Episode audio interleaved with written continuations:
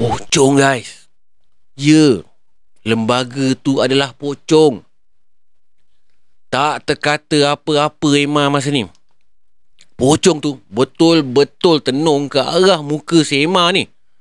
Dengan wajahnya yang buruk amat ni.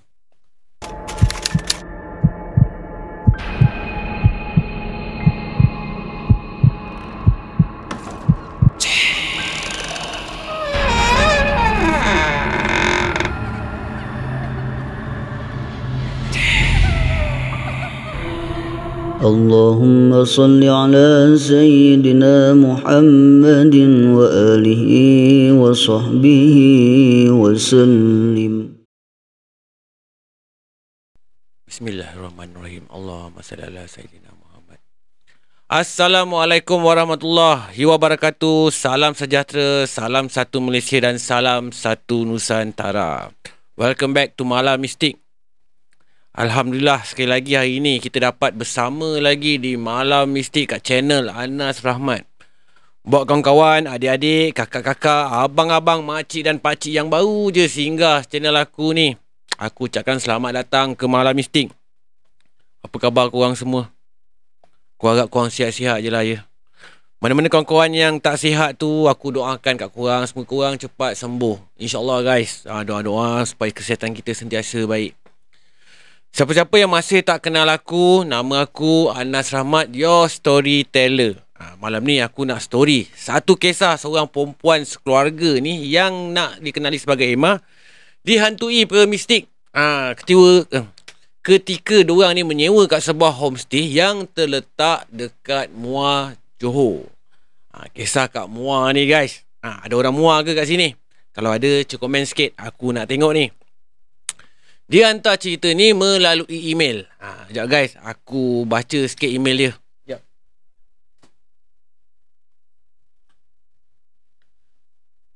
Okay guys, dia tulis kat sini. Assalamualaikum Anas Rahmat ha, dan semua pendengar Malam Mistik. Semoga sihat sentiasa.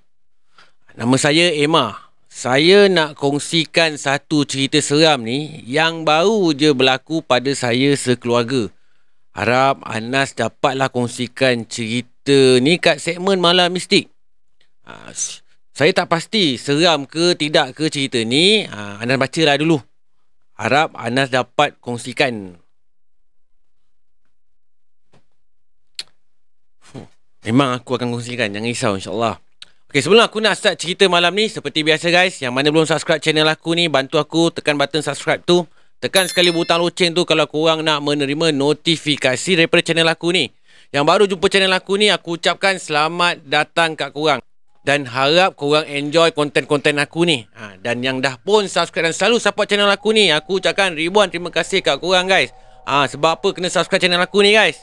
Ha, sebabnya bila makin ramai yang subscribe channel aku ni Makin semangat lah aku nak bercerita ha, So aku tak nak simpang panjang-panjang Korang pun tahu aku bukan jenis melewe je kan So apa tunggu lagi?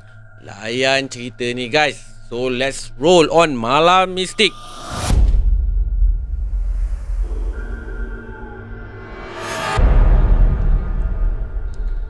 Emma ni orang kota tinggi Johor. Hari tu dia dengan suami dia dan dua anak lelaki dia ni nak pergi menghadiri majlis perkahwinan sepupu suami dia yang diadakan dekat Muar, Muar Johor. Memandangkan jarak daripada kota tinggi ke Muar ni agak jauh, so terpaksalah suami dia ni sewa satu homestay berhampiran dengan rumah pengantin ni. So cari punya cari punya cari homestay tu, ah, dapatlah satu rumah ni. Lokasinya dekat betul dengan rumah pengantin yang diorang nak pergi ni. Homestay ni berbentuk rumah batu ha, tapi dalam kawasan perkampungan. Tak mahal pun harga sewanya semalaman tu. Ha, lebih kurang dalam 100 lebih je. Ha, rumah sebiji-sebiji. Saiz homestay ni taklah berapa besar sangat. Ha, tapi selesa lah untuk Emma sekeluarga ni. Homestay ni ada dua bilik je guys. Yang bestnya homestay ni ada laman besar dekat depan rumah tu. Diorang booking homestay ni untuk dua malam. Kenapa dua malam? Sebab lepas habis majlis kahwin tu nanti, Fikir si Emma ni Boleh lah ajak suami dia Bawa pusing-pusing dan jalan-jalan uh, Sekitar Muar ni. Uh, Lepas tu esoknya Barulah diorang ni balik. Maksudnya Tiga hari Dua malam lah diorang stay kat Muar tu. Suami si Emma ni setuju je dengan Emma ni ha. Lagipun dah lama dah diorang ni tak jalan-jalan sekeluarga. So alang-alang cuti kan? Ha. So jalan sekali lah. Ini pendapat diorang So hari tu hari Jumaat guys. Lepas daripada tengah hari tu Diorang sekeluarga ni pun bertolak lah daripada kota tinggi ke Muar. Perjalanan daripada kota tinggi ke Muar tu Mengambil masa lebih kurang dalam 3 jam. So diorang ni sampai-sampai ke homestay tu Waktu tu dah nak petang dah. Bukan dah nak petang lah Dah petang dah pun. Lepas dia ambil kunci tu Diorang pun check in lah ke homestay tu. Masa masuk homestay tu Emma ni dia ada rasa macam terkejut sikit. Sebab homestay tu tak sama dengan apa yang dia tengok dalam gambar. Masa dalam gambar tu nampak kawasan homestay tu Laman dia tu nampak cantik dan kemas je guys. Tapi bila sampai dekat lokasinya Dia tengok rumput tu pun panjang sangat. Langsung tak dipotong. Lepas tu pula kat depan homestay tu ada dua pokok pisang yang terletak Betul-betul dengan pintu masuk homestay tu. Bab dalaman ni memang tak ada komplain lah kata si Emma ni. Ha, Semua nampak elok je. Nampak kemas dan teratur je. Ha, Barang-barang pun semuanya lengkap. Termasuklah iron baju pun diorang sediakan sekali. Homestay ni betul-betul terletak kat jalan bahagian hujung sekali. Sebelah homestay ni memang berluka dengan semak je. Jarak homestay ni dengan rumah sebelah pun agak jauh jugalah. Ha, kalau si Heman ni menjerit daripada dalam rumah, memang jiran sebelah tak akan dengar. Ha, sebab jauh jarak ada. Rumahnya sebiji-sebiji guys. Nak dijadikan cerita. Lepas maghrib tu, suami si Emma ni ajaklah diorang ni keluar makan sekeluarga. Tapi Emma ni dia rasa malas nak keluar Sebab dia cakap dia banyak kerja Dia nak gosok baju dia, suami dia dengan anak-anak dia Untuk dipakai masa majlis perkahwinan sepupu suami dia ni esok nanti. So Emma ni suruh suami ni je keluar Bawa anak-anak ni pergi makan. Atau tapau je makanan tu Dan makan kat rumah aja. So suami si Emma ni pun okey je lah Bila Emma dah cakap macam tu kan. Suami si Emma ni beritahu Lepas bulutin utama habis ah Barulah dia keluar Suami si Emma ni memang tak pernah miss waktu berita lah Senang cakap. So lepas habis berita tu Dalam pukul 9 lebih tu Suami dia dengan anak-anak dia pun Keluarlah pergi mencari makanan. Ha, Pergi beli makanan lah. So tinggallah Emma ni Seorang diri kat rumah homestay tu. Masa suami dia keluar tu si Emma ni pun tutup dan kunci lah semua pintu tingkap homestay ni. Lepas tu si Emma ni pun start lah kerja-kerja menggosok baju tu. Dia menggosok baju tu betul-betul menghadap pintu utama homestay tu. Emma ni dia masih ingat lagi masa tu. Lebih kurang jam 10 malam. Dia terdengar macam bunyi itik dekat luar rumah. Bunyi itik guys. Memang tak fikir apa pun uh, masa tu Yang dia fikir agaknya Mesti jiran sebelah ni ada bela itik Lepas tu itiknya terlepas sampai ke kawasan homestay yang Emma ni duduk Lagipun kawasan homestay ni memang tak ada pagar pun uh, So tak mustahil lah kan kalau ada itik ataupun ayam Main dekat sekitar kawasan homestay yang disewa ni Lah tak berapa lama lepas tu Dengan tiba-tiba guys Hidung si Emma ni terbau benda yang sangat busuk. Umpama macam bau bangkai. Bau tu punya busuk sampai lawyer tekak si Emma ni dibuatnya. Ada binatang mati ke dalam rumah ni? Busuk betul ni bau dia ni. Bisik hati si Emma ni. Si Emma ni betul-betul tak tahan dengan bau busuk tu.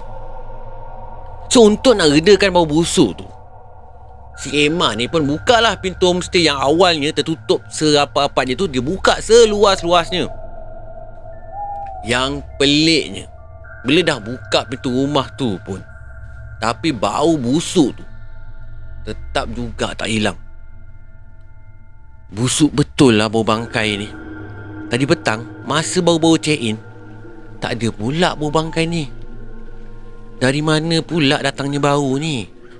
Bisik hati si Emma masa tu.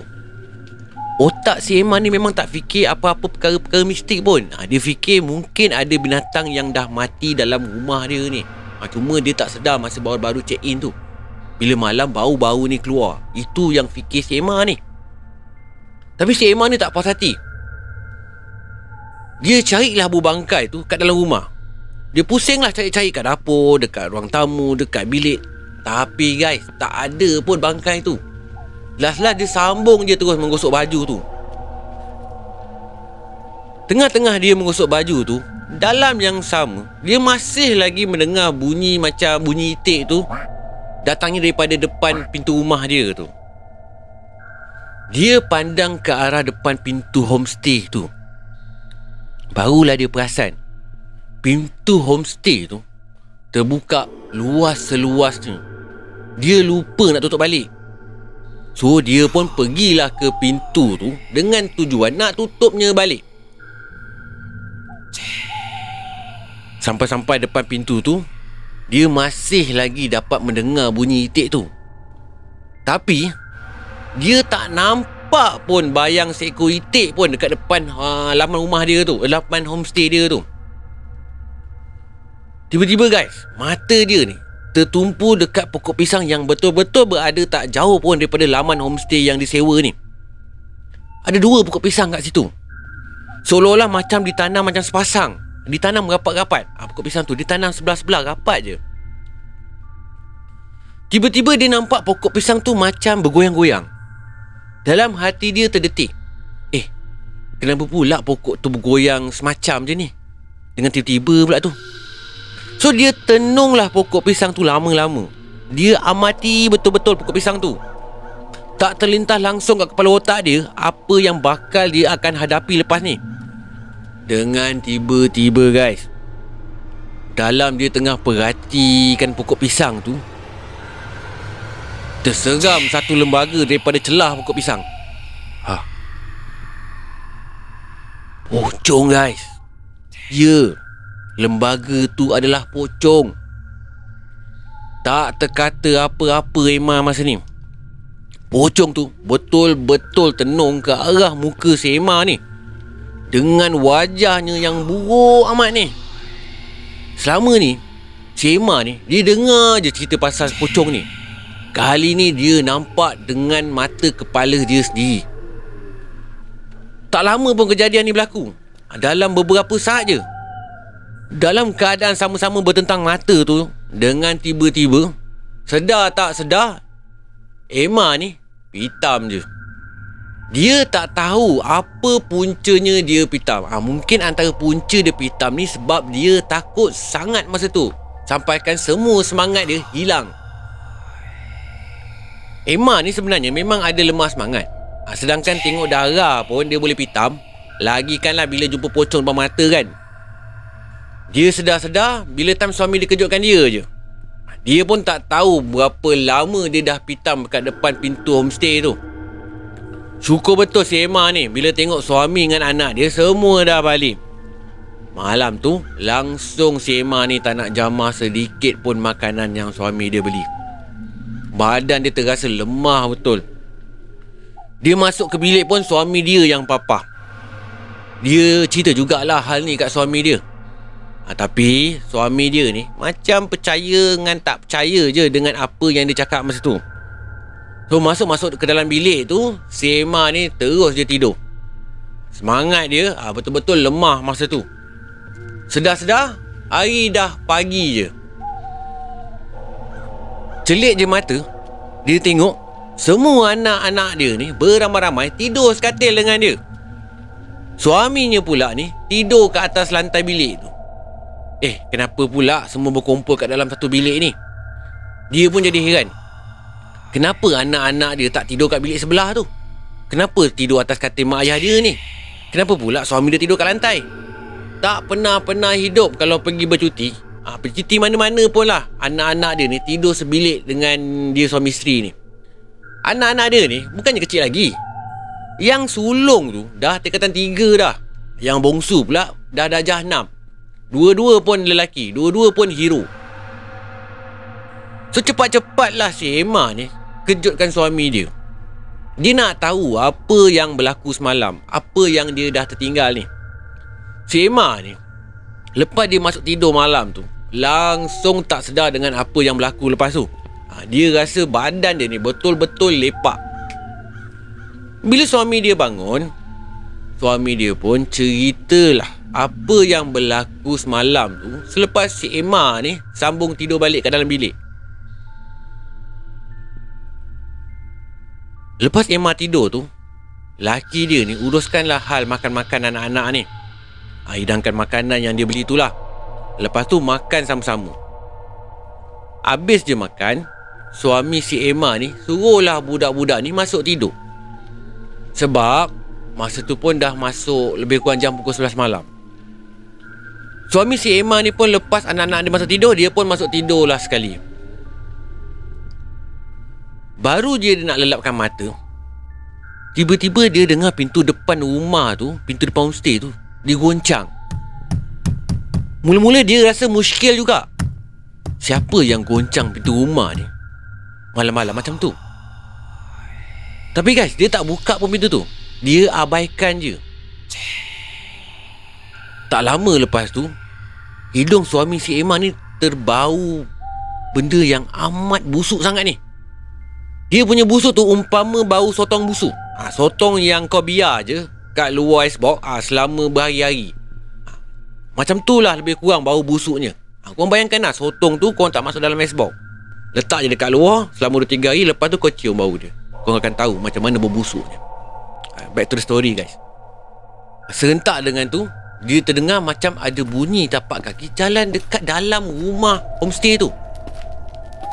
Masa ni hati suami si Emma ni dia dah mula risau dah. Dia risaukan perompak sebenarnya. Ha, dia risaukan kalau-kalau ada perompak masuk dalam homestay tu. Lagi yang buat dia risau bila dia fikirkan hal anak-anak yang tidur kat bilik sebelah tu. Ha, dia risaukan hal keselamatan anak-anak dia. So dia pun cepat-cepatlah bangun daripada katil tu. Nak keluar daripada bilik dia. Dia nak selidik siapa yang masuk kat dalam homestay dia ni. So pelan-pelan lah dia jalan menuju ke pintu bilik dia. Baru je pegang tombol pintu tu. Tiba-tiba dia dengar suara anak-anak dia menjerit. Kuat betul anak-anak dia menjerit masa ni. Ah sudah, apa hal pula yang berlaku ni? Ah perompak ni serang anak-anak dia ke? Panik masa ni situasi si suami Emma ni. So bergegaslah dia terus berlari menuju ke bilik anak dia tu. Masuk-masuk dalam bilik je. Dia tengok anak dia yang paling kecil sekali terjerit-jerit Umpama orang kena histeria. Pocong, pocong Pocong ayah. Rumah ni ada pocong. Sambil teresak-esak Anak bongsu dia tu menangis.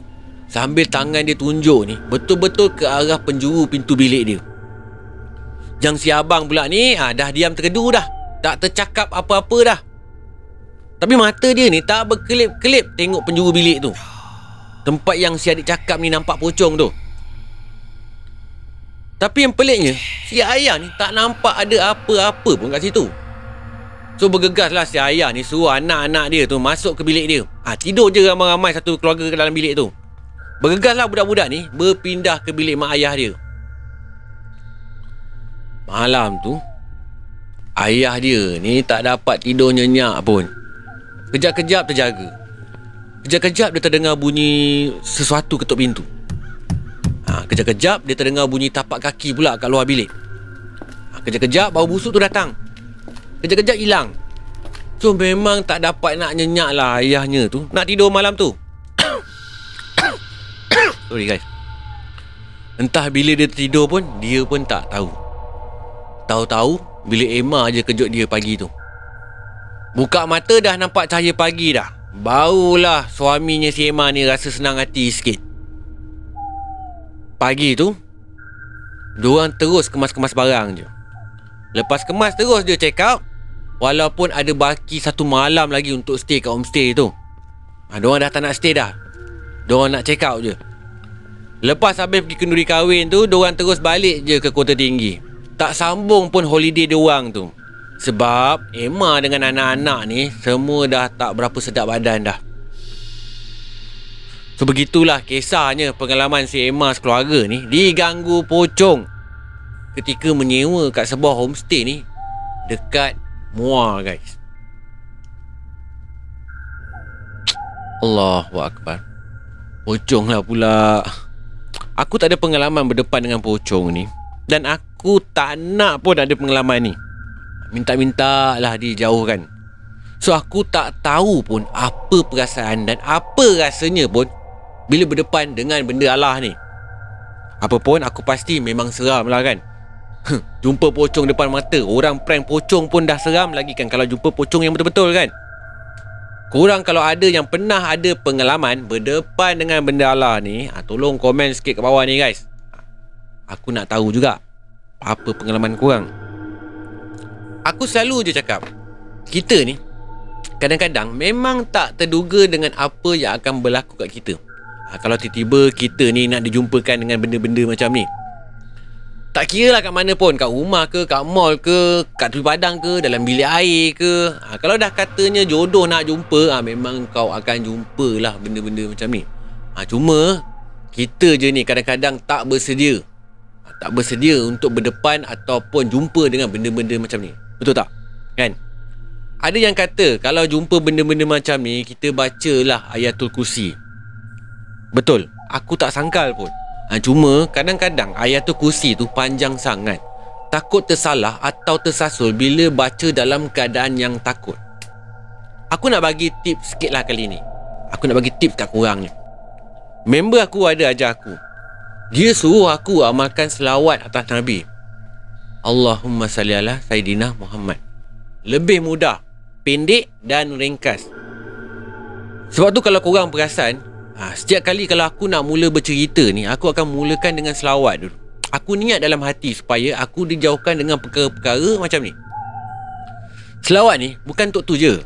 Korang kalau nak keluar rumah ke Nak memandu ke Nak buat apa pun Mulakanlah dengan selawat ni ha, Niat dalam hati Minta dengan Allah Supaya semua urusan kita ni dipermudahkan. InsyaAllah guys. Allah ada bersama dengan kita. Simple kan? Mungkin korang boleh amalkan tips aku ni. Ha, Melainkan kalau korang ni betul-betul jiwa kental Ada jiwa yang kuat betul nak berdepan dengan makhluk-makhluk halus ni. Ha, Mungkin korang boleh baca ayat yang lebih panjang sikit Untuk encounter balik benda-benda macam ni. Ha, Tapi kalau rasa jiwa tu lemah ha, Cukuplah sekadar korang amalkan selawat ni. Ha, Tapi dengan syarat Dengan syarat tu guys Bacalah dengan ikhlas ha, Niat dengan ikhlas juga dalam hati ni InsyaAllah kita akan dipermudahkan segala urusan Apapun aku nak ucapkan terima kasih kat Emma ni yang sudi berkongsi cerita dan pengalaman seram dia kat pendengar malam mistik.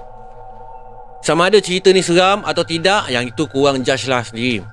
Buat kawan-kawan lain yang nak kongsikan cerita, ha, boleh terus email aku melalui malammistik at gmail.com atau boleh DM aku melalui sosial media aku yang aku dah tuliskan pun linknya kat ruang description ni. Aku pun nak ucapkan terima kasih buat semua yang selalu support channel aku ni. Ha, terima kasih juga yang belanja aku super chat dan super sticker tu. Thank you guys. You are awesome. Okay guys. Sampai sini je malam mistik kali ni. Seperti biasa, sebelum aku nak tamatkan cerita malam ni, korang yang belum subscribe channel aku tu, tolong bantu aku subscribe channel Anas Rahmat ni guys. Tekan sekali butang loceng kalau korang nak menerima notifikasi daripada channel Anas Rahmat ni guys. Sehingga kita berjumpa lagi di cerita yang akan datang. Korang jaga diri korang baik-baik dan jangan lupa tu, jaga kesihatan tu, penting tu. Assalamualaikum warahmatullahi wabarakatuh. Salam sejahtera. Salam satu Malaysia dan salam satu Nusantara. Goodbye. Malam Mistik